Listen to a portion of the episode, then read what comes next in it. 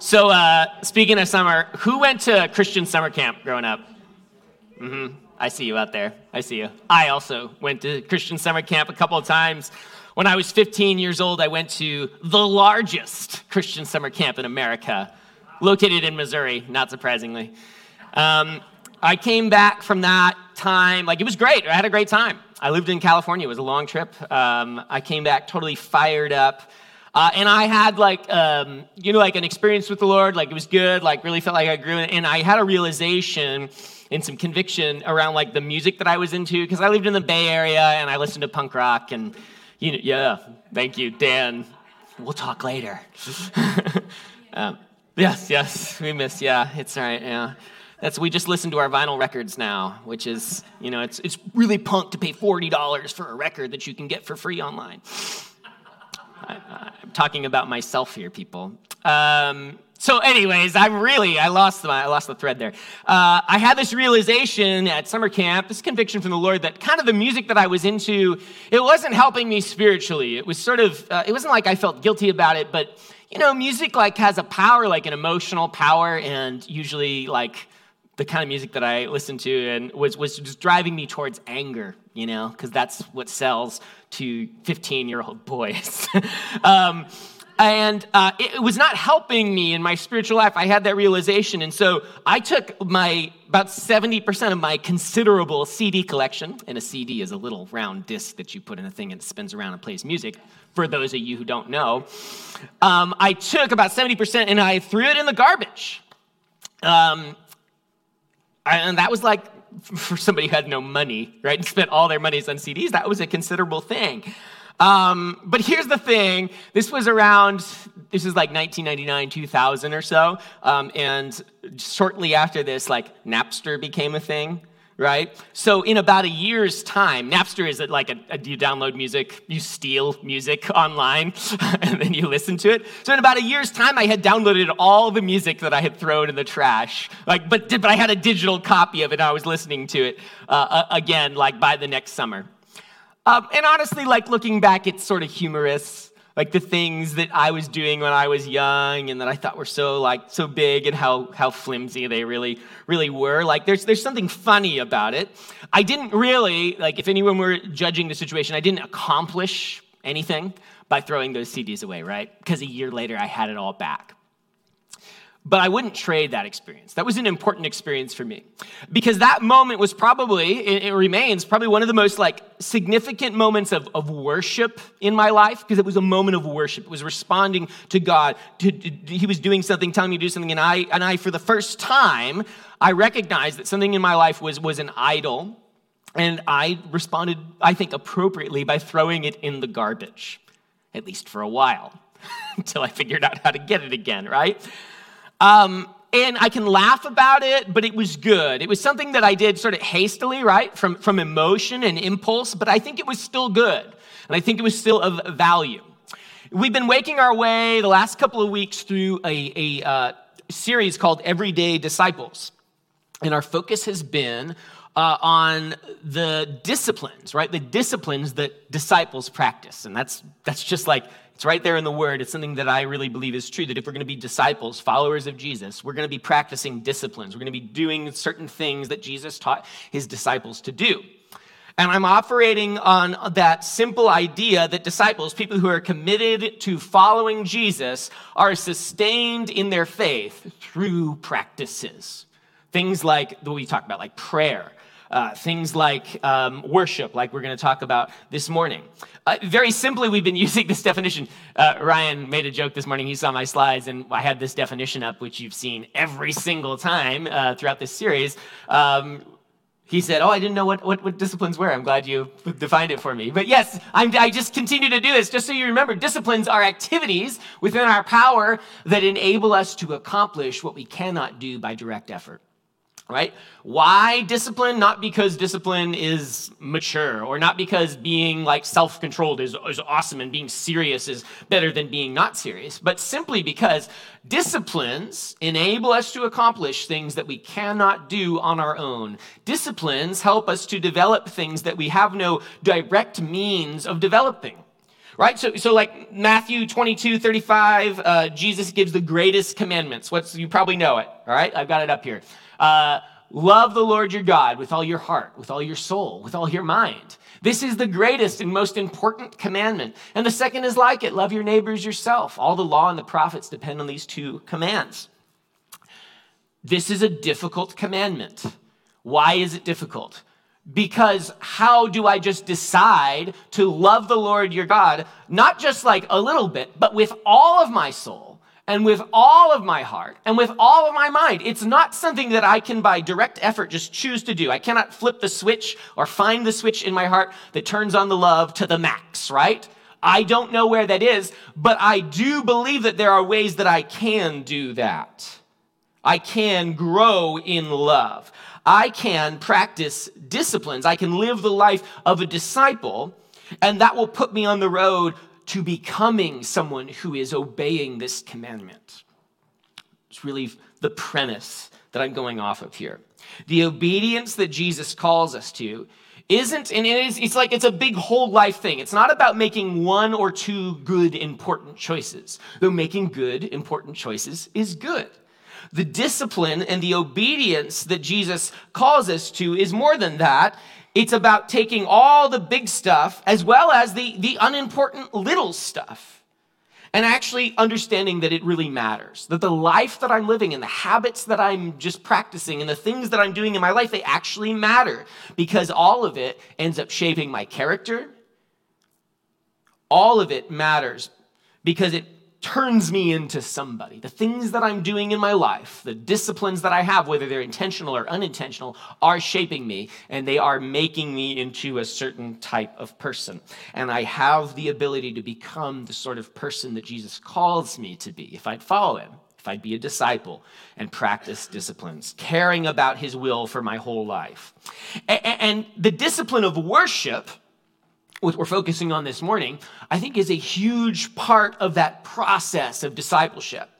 So I think we just need to think a little bit like what is worship anyway? Uh, in the church, we tend to think of worship as the 20 to 25 minutes before the announcements, which is before the sermon, right? So we just, like we could say, oh, we just did worship, right? And, and, there's, there's an extent to which that's true. That is what worship is. Worship is, particularly congregational worship is, is, is God's people coming together and singing praises to Him, right? That is a way in which we worship. But that doesn't, uh, it, it, worship is not reducible to that. Worship is, is so much bigger than that. I would actually just say this is my function, functional definition for worship. It's right here. Worship is an embodied act of devotion to God, an enacted expression of love for God. It's what we do. It's something we do in our bodies, right? Not just in our minds, but in our bodies in order to express our love to God. And so, so we do that in the 20 minutes before the announcements. Yes, we do that. But we can do that other times as well and in other ways. Um, maybe one of the most powerful acts of worship in the Gospels is uh, in Luke 7. And I, it's just a crazy, it's a crazy thing. I'm going to read it to you one of the Pharisees invited him to eat with him, Jesus. Jesus entered the Pharisee's house and reclined at the table. And a woman in the town who was a sinner found out that Jesus was reclining at the table in the Pharisee's house. She brought an alabaster jar of perfume and stood behind him at his feet, weeping, and began to wash his feet with her tears. She wiped his feet with her hair, kissing them and anointing them with the perfume. What a scene. Uh, it's not something that happens very often. See, see, this woman hears that Jesus is near and she is just compelled to go to him with her whole self, right? An embodied act and, and do this uh, act of devotion to him, to worship him. And it's worth noting that this woman who is worshiping Jesus is doing it right. She's as, as a person. She's as her whole self. She's getting up. She takes something with her something that is actually very costly, a jar of perfume, and, and that day would have been very expensive. She takes it with her and she brings it to Jesus' feet and she washes Jesus' feet. Now, now my, my point isn't that worship involves cleaning someone's feet with your hair. That's not my point. Like you might be thinking, is that why you're growing your hair so long? You're almost there. You could almost do it. It's like just a few more inches and I could wash people's feet with my hair. no, this is a haircut from laziness, people. This is the this is the this requires the least work from me on a daily basis. That's my discipline of long hair. Anyways, um, I'm not saying that you need to wash people's uh, feet with your hair, but I'm just saying this very simple thing. When we worship, we're doing something with our bodies. Or in other ways, worship is not just an interior discipline.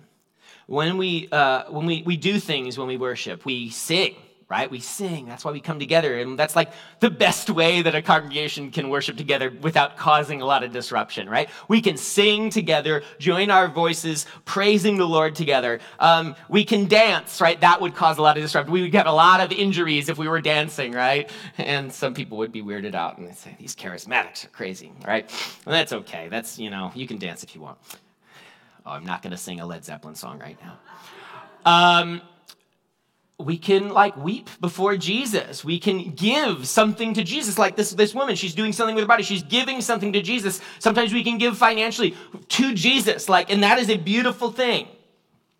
We can speak, speak words of praise, things that we do with our body for the sake of expressing our love and devotion to Jesus. That's all worship.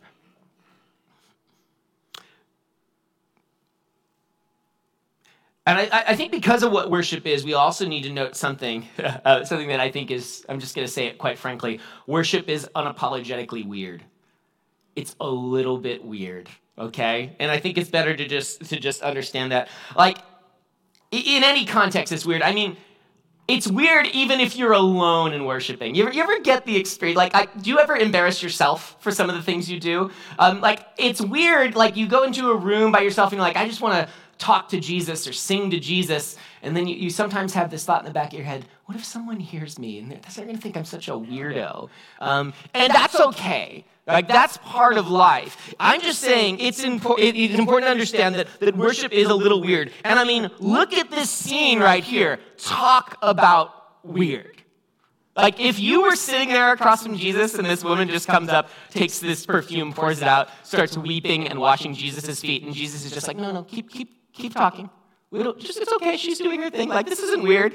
And, like, he's not weirded out, but everyone else around him would be super weirded out by what was going on. In, in other parts of the Gospels, not in this particular uh, part of Luke, but a similar thing hap- happens, and all the disciples are like, whoa, whoa, whoa, whoa, Jesus. Like, we cannot allow this to happen. Like, it's just like a waste of a lot of money, and it seems extravagant. And every time Jesus is like, no, it's fine. Like, she's fine. This sort of thing is fine. I appreciate this sort of thing. Everyone else is weirded out by it, but Jesus appreciates it. I mean, even here in this context, things are a little bit weird. Uh, the Pharisees, right? This, this Pharisee guy is in, in the Pharisee's house, and Jesus is, is, is sitting down there, um, and, and this Pharisee guy, he is pretty judgy about what's going on. He thinks this woman who is a sinner, right, and who he wouldn't even talk to, and Jesus is letting her, her anoint his feet, like, she just thinks she's kind of getting in the way and she's being strange and, and like really into Jesus in a way that's making this Pharisee uncomfortable. He can't believe that Jesus would allow this to go on or he would allow this person to be involved in his life in any way. In any way. And, and Jesus actually talks to Simon, the Pharisee, about this. He says this a little bit later on in Luke. He says, Do you see this woman? I entered your house and you gave me no water for my feet, but she, with her tears, has washed my feet and wiped them with her hair. You gave me no kiss, but she hasn't stopped kissing my feet since I came in. You didn't anoint my head with olive oil, but she has anointed my feet with perfume.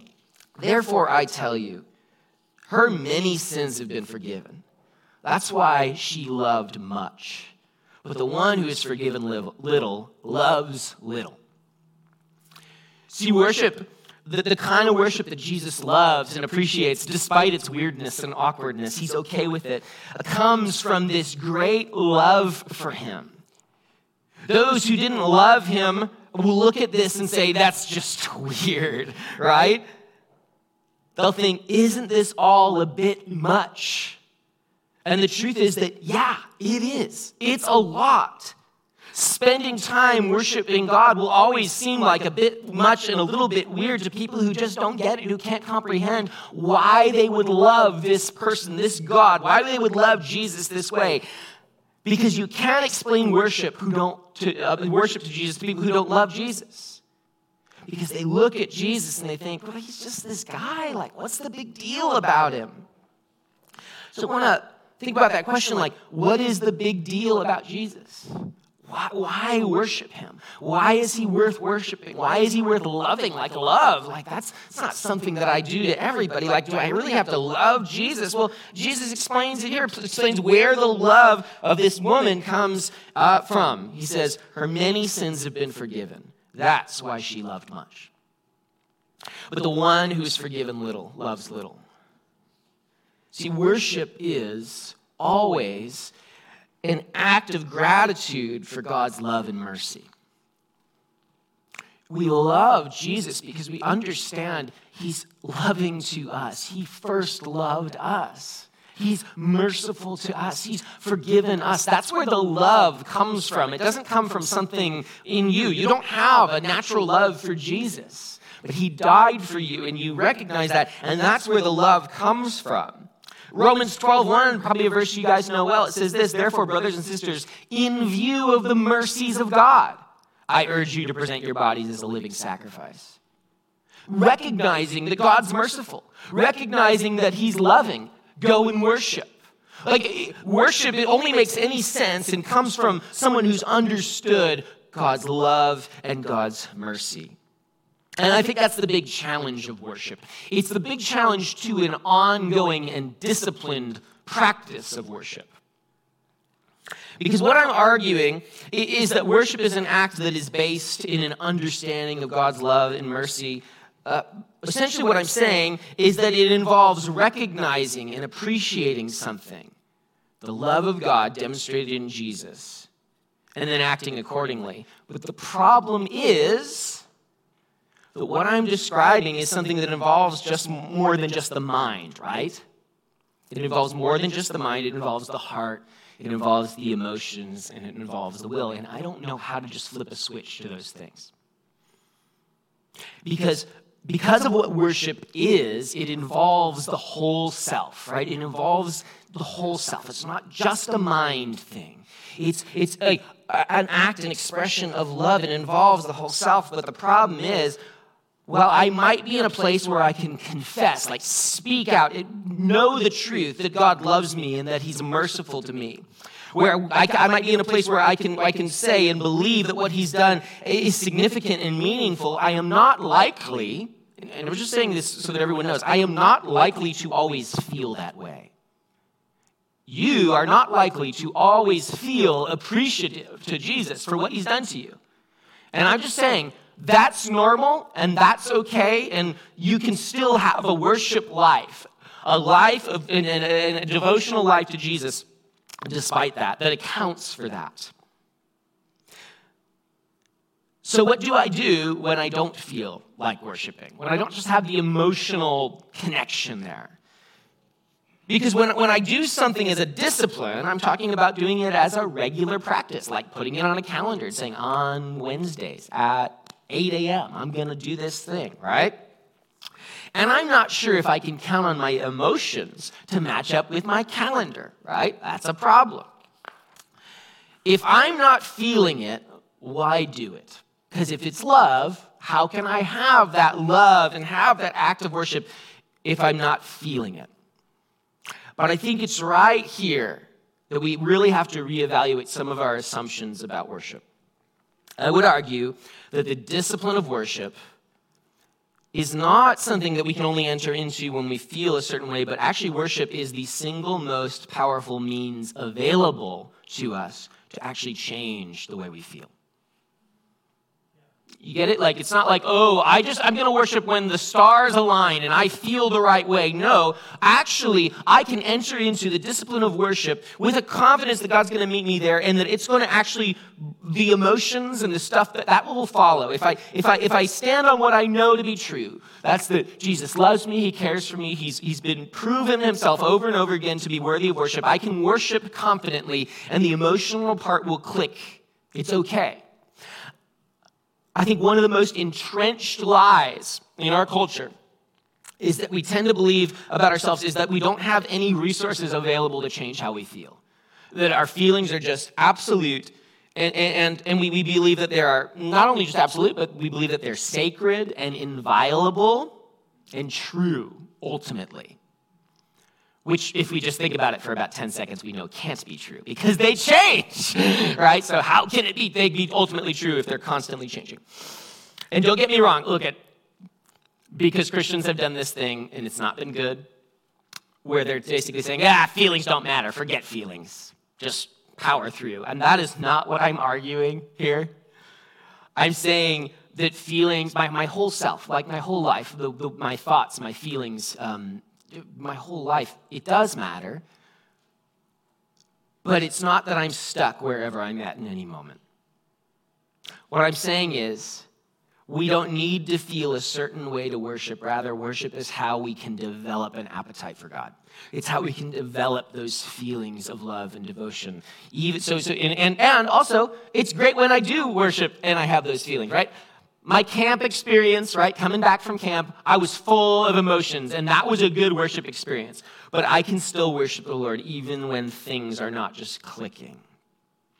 Psalm 34 8, David says, Taste and see that the Lord is good. How happy is the person who takes refuge in him. And in the context of the Psalms, you have, you have some time, go back and read Psalm 34. It's really great. It is not, it is not just a, only those who know this should, should go ahead and do this. It's a, hey, everybody come, see, I'm inviting you in to know the fact that God is good. I'm inviting you into worship. Taste and see that he's good. You might not know it. Come and have a little bite. See that the Lord is good and that it is good to be a person who takes refuge in him. His logic is not if you believe it, worship him. His logic is if, uh, if you worship, you will find out how true it is. The emotional side, the, the, the connection will come. Throwing away my CDs did not change my life, right? Not in the way that I expected. I thought, oh, I'm done with these things and time proved otherwise, but it did show me something. That when I come to God and when I worship and I just like, like go ahead and do in obedience the thing He's called me to do, which is just to worship Him, to express my love and devotion to Him, I find that He's good. And I also find something else that proved itself very true very quickly in my life. I am not. I was not coming, throwing my CDs away, with a confidence that I wasn't going to take them out of the garbage via the internet later. I was coming with a confidence that He's good.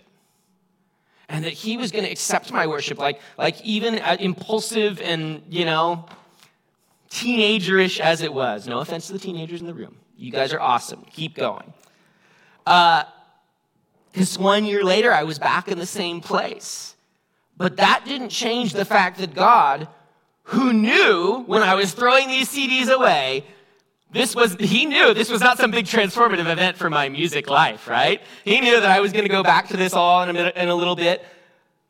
He knew all that stuff, but it doesn't change the fact that he was kind and gracious, and I believe genuinely like appreciated my worship in that time. See, here's the thing worship is not for perfect people. It is not for perfect people. Worship is not for people who have any right to God because they've thrown their CDs away and they're never going to get them back again. Or they've given something to Him and they're never going to take it back to Him. That is not who worship is for. Worship is specifically for the undeserving. Specifically for the undeserving. No one is worshiping God in heaven who deserves to be there. Not a single person. You and I don't get to worship because we're good. We don't get to worship Him because we are worthy of Him. We worship in a confidence that we are actually undeserving, and that is entirely by His good design. One of my favorite uh, passages, and I've talked about before, is Hebrews 12, okay? And there's a lot of context, but I, I, I thought, I thought, oh, am I going to have time to explain this? But I thought, yeah, I'm going to do it anyway, so hopefully it'll make a little bit of sense. What, what, what, what uh, the writer of Hebrews, we don't know who that is, the writer of Hebrews is doing is they're contrasting the old way of worshiping God, the old covenant, the way of the law, versus the new covenant, the way of the Spirit, right? And they're contrasting what the Old Testament, right, the old way of, of approaching God was like. And in the beginning of Hebrews 12 18, he says this, describes it. You've not come to what could be touched, right? To a blazing fire, to darkness, gloom, and to storm, to the blast of a trumpet and the sound of words. He's just describing sort of the, the Exodus scenes on, on Mount Sinai. To those who heard it, begged that not another word would be spoken to them, for they could not bear what was commanded. If even an animal touches the mountain, it must be stoned. The appearance was so terrifying that Moses said, I'm trembling with fear. What he's doing is describing this scene where God makes himself known and how he wants to be worshiped, bringing down the law to the people. And it was a scary, terrifying thing for them. They were freaked out, but they continued to worship, but they were like, they were like worried because they knew they were so unworthy. And they saw if an animal went up to that mountain, it was struck dead, like, because this was a holy place. So their worship was full of fear to the point where Moses is trembling with fear and yet continuing to worship. And contrasting to that old way, the old covenant, he talks about what, or he or she, we don't know who the writer of the book of Hebrews was. The writer of the book of Hebrews talks about what the new covenant was like, describes it this way. Instead, you've come to Mount Zion, not Mount Sinai, to the city of the living God, the heavenly Jerusalem, to a myriad of angels, to a festive gathering not a solemn, crazy, oh, hand wringing, fearful gathering, to an assembly of the firstborn whose names have been written in the heavens, to a judge who is God of all, to the spirit of righteous people made perfect, and to Jesus, the mediator of the new covenant, and to the sprinkled blood, which speaks better things than the blood of Abel. There's tons of like allusions to Old Testament texts there, but the point that's being made is that the people who are here having a party, worshiping God in heaven, they are there not on the basis of their good works, but on the basis of the blood of Jesus, which speaks a better word than the blood of Abel. Cain killed Abel, and we see in Genesis that his blood cried out for vengeance. That was a word of condemnation. Jesus died. His blood was poured out, and his blood speaks a better word. It's there's forgiveness for unworthy people, not vengeance. There's all around a myriad of angels in a festive gathering, the assembly of the firstborn the most honored of children, right? How do you have an assembly of firstborns? It means that everybody's the firstborn. Everyone's been given the honor and that they come before Jesus on the basis of what his goodness has established and won for them. We are all firstborn children of God, given honor because of what Jesus has done, partaking in his inheritance as the righteous one. He says it's surrounded by the spirits of righteous people made perfect. If you go back in Hebrews 11, and this list of righteous people is just a bunch of doofuses.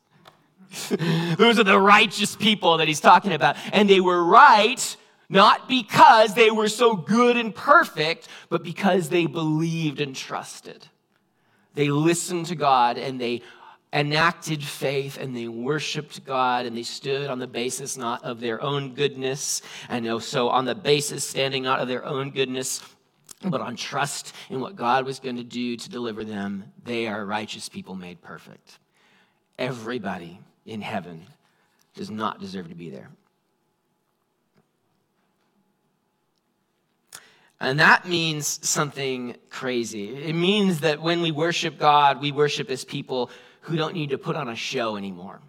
So I don't need to put on my feelings show right? I don't need to say, well, I can't get to this place of, of, of speaking out what I know to be true, that, that God has done something in my life until I feel the right way about it. Because it's not on the basis of, of your goodness or anything inside you that you're able to even speak out words of worship to Him anyway. It's not about putting on a show. We can come full of the right emotions or devoid of them, lacking them we can still come We can come as tired people, confused people, lost people, angry people. Not that any of that's commendable, but we can come just as we are before the Lord because I wasn't coming in and able to worship Him because I was so good anyway. So what does it matter that I'm so bad and so lost right now if I simply come by faith to the one who accepts even broken people? I'm still coming the right way. We can come just as we are because he's faithful. So we can worship without pretense. Without pretense. Um, Tozer says this, and I, he's talking about spiritual maturity in general, not particularly worship, but I, I, just, I just thought this was worth sharing. He says, Then also, as we're mature, we'll get deliverance from the burden of pretense. By this I mean not hypocrisy, but the common human desire to put the best foot forward and to hide from the world our real inward poverty. For sin has played many evil tricks upon us, and one has been the infusing into us of a false sense of shame. There's hardly a man or woman who dares not be just what he or she is without doctoring up an impression. The fear of being found out gnaws like rodents within their hearts. I think what Tozer here calls a false sense of shame that just keeps us, keeps us persistently from, from worshiping, from enacting the discipline of worship. We find it easy to worship when our emotions are in the right spot, usually because we just went to summer camp or we just like went to church and it was good. But most of the time, we consider our emotional state an obstacle to worshiping God. We feel, we feel a lot of things like we feel, we feel guilt, guilt for the things we've done, not considering the basis on which we, we have standing with God, which is what Jesus has done. We feel un- unworthy, right? We, we feel like, man, like, how could I come before a, a, God who's holy and who's done so much for me? And yet I'm just like, just unable to, to measure up to what he calls me to. So we have this false sense of shame, but it, it, it's false because you were never right with God because of how you felt or what you did anyway. It was never on that basis that you had a relationship with God. You only ever had a relationship with God because He's gracious and kind. That's the only reason you even know the name of Jesus. It's the only reason that you even know who God is because He reveals Himself, because He wants to be known for who He is. And who He is is one who takes away sin, shame, guilt, and invites us in to know Him. How do we worship God when we feel unmotivated? Well, am, am, I, am, I, am I have a relationship with God because of my great motivation? I'm the guy who's just doing the lazy haircut thing. I am an unmotivated person. Come on. Uh, it's not my self, it's not my discipline, my, my, my, my self control that makes me right with Jesus. It's that my shame or my motivation or my guilt, it has nothing to do with my relationship with God. He's torn the veil. He's torn the veil to the point where anyone who comes in by faith, trusting Jesus, all of it's taken away. So I don't have to act like anything that I'm not. Because I wouldn't do a good job of it anyway.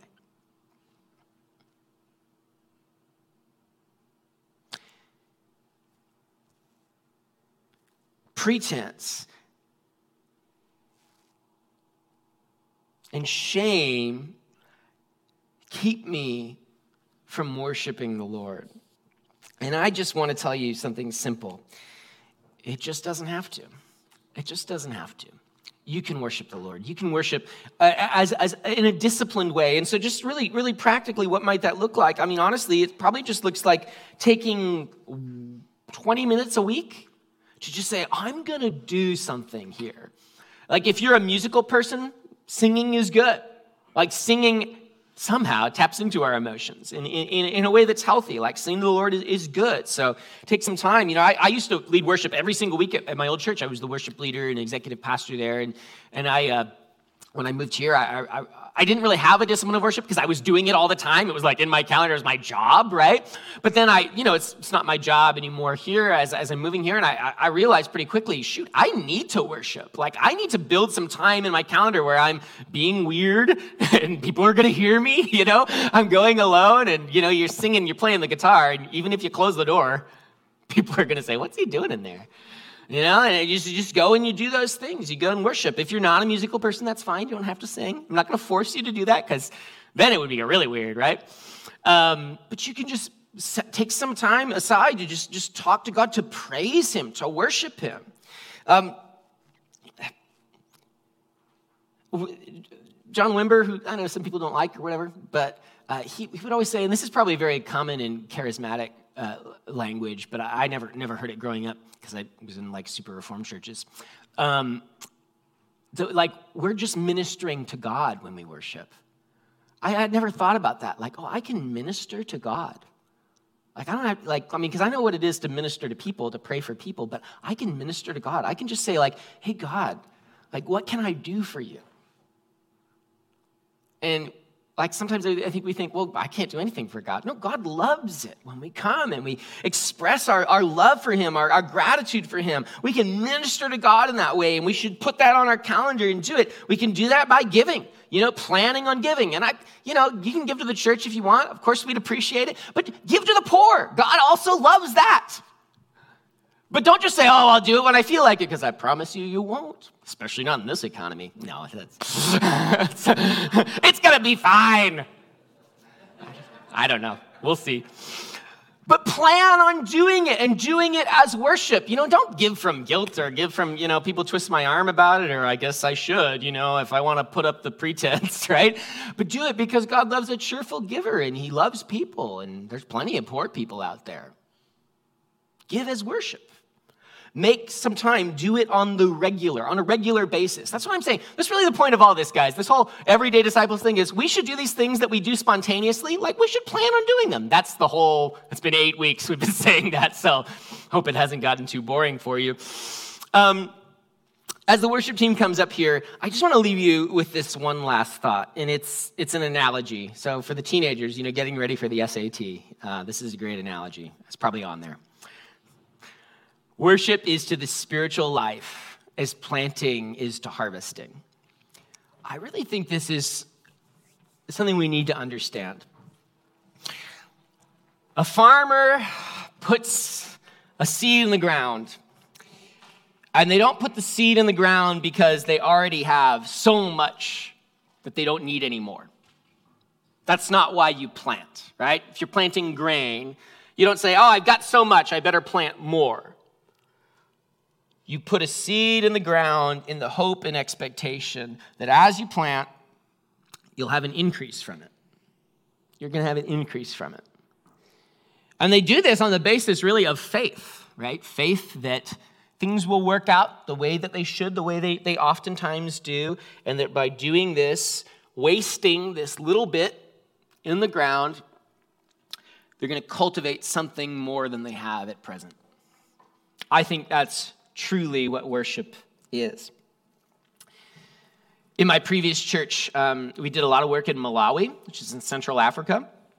And like a lot of uh, Central Africa, Malawi would have cycles of drought. Every four to eight years, serious drought or locusts or other uh, major things would come. Um, and during the drought, the worst thing that a farmer can do is to eat their seed. You eat the seed, when things turn around, there's no way to move forward. Eating the seed for those farmers is a rash decision because it will guarantee that there will never be more in the future. You know, worship is to the spiritual life as planting is to harvesting. Because I come and I worship, and sometimes I worship from poverty. Sometimes I'm worshiping from not having much, not having much emotional bandwidth, not having much love for God. And I could just say, well, the little that I have, I'm going to keep to myself. I'm going to treasure it and hoard it. But we're invited, I think, even when we have very little, to give it to God as worship. And what we find is that as we do that, as we do that in a disciplined way, even from our poverty, we begin to reap a harvest. That's what faith is. Faith is the invitation, and, and, discipleship makes sense because you will not always be as you are right now. You don't have to bear the burden of being stuck the person who you are. I know it sucks to be yourself sometimes. I'm sorry, I just said the word sucks from the pulpit. I, that's generational problem. Um, I know that it is difficult to just feel like you, you, are never going to be able to change and you've been doing this for so long. But I really and truly believe that a spiritual life is built through just acts of worship. I can look back at my 15 year old self and I can laugh a little bit, but I see that as I did that thing, which didn't yield the fruit that I thought it was going to do, it did teach me that most of my life is just jumping through significant moments of worship, right? And they, they are some of the times emotionally driven and sometimes silly, right? But I've learned over the years that moments of worship, investing what I have eh, in, in the devotion of God, whether good times or bad times, has led to steady, slow sometimes, but steady progress. I didn't just throw my CDs away and suddenly didn't have any desire to be into things of the world. I, that's not what happened, but I did get a taste for how good God is. And that started to grow a hunger to experience that more and more. And so that's why we worship because we're going to have a harvest. One of these days, we're going to see how good and faithful, we're going to taste and see how good the Lord is. And so that's my invitation to you guys. Go out this week, spend some time, seek the Lord, worship Him, whatever you're feeling like. Just, just stand before Him as you are, and you can worship Him. You can worship Him. So let's do that together.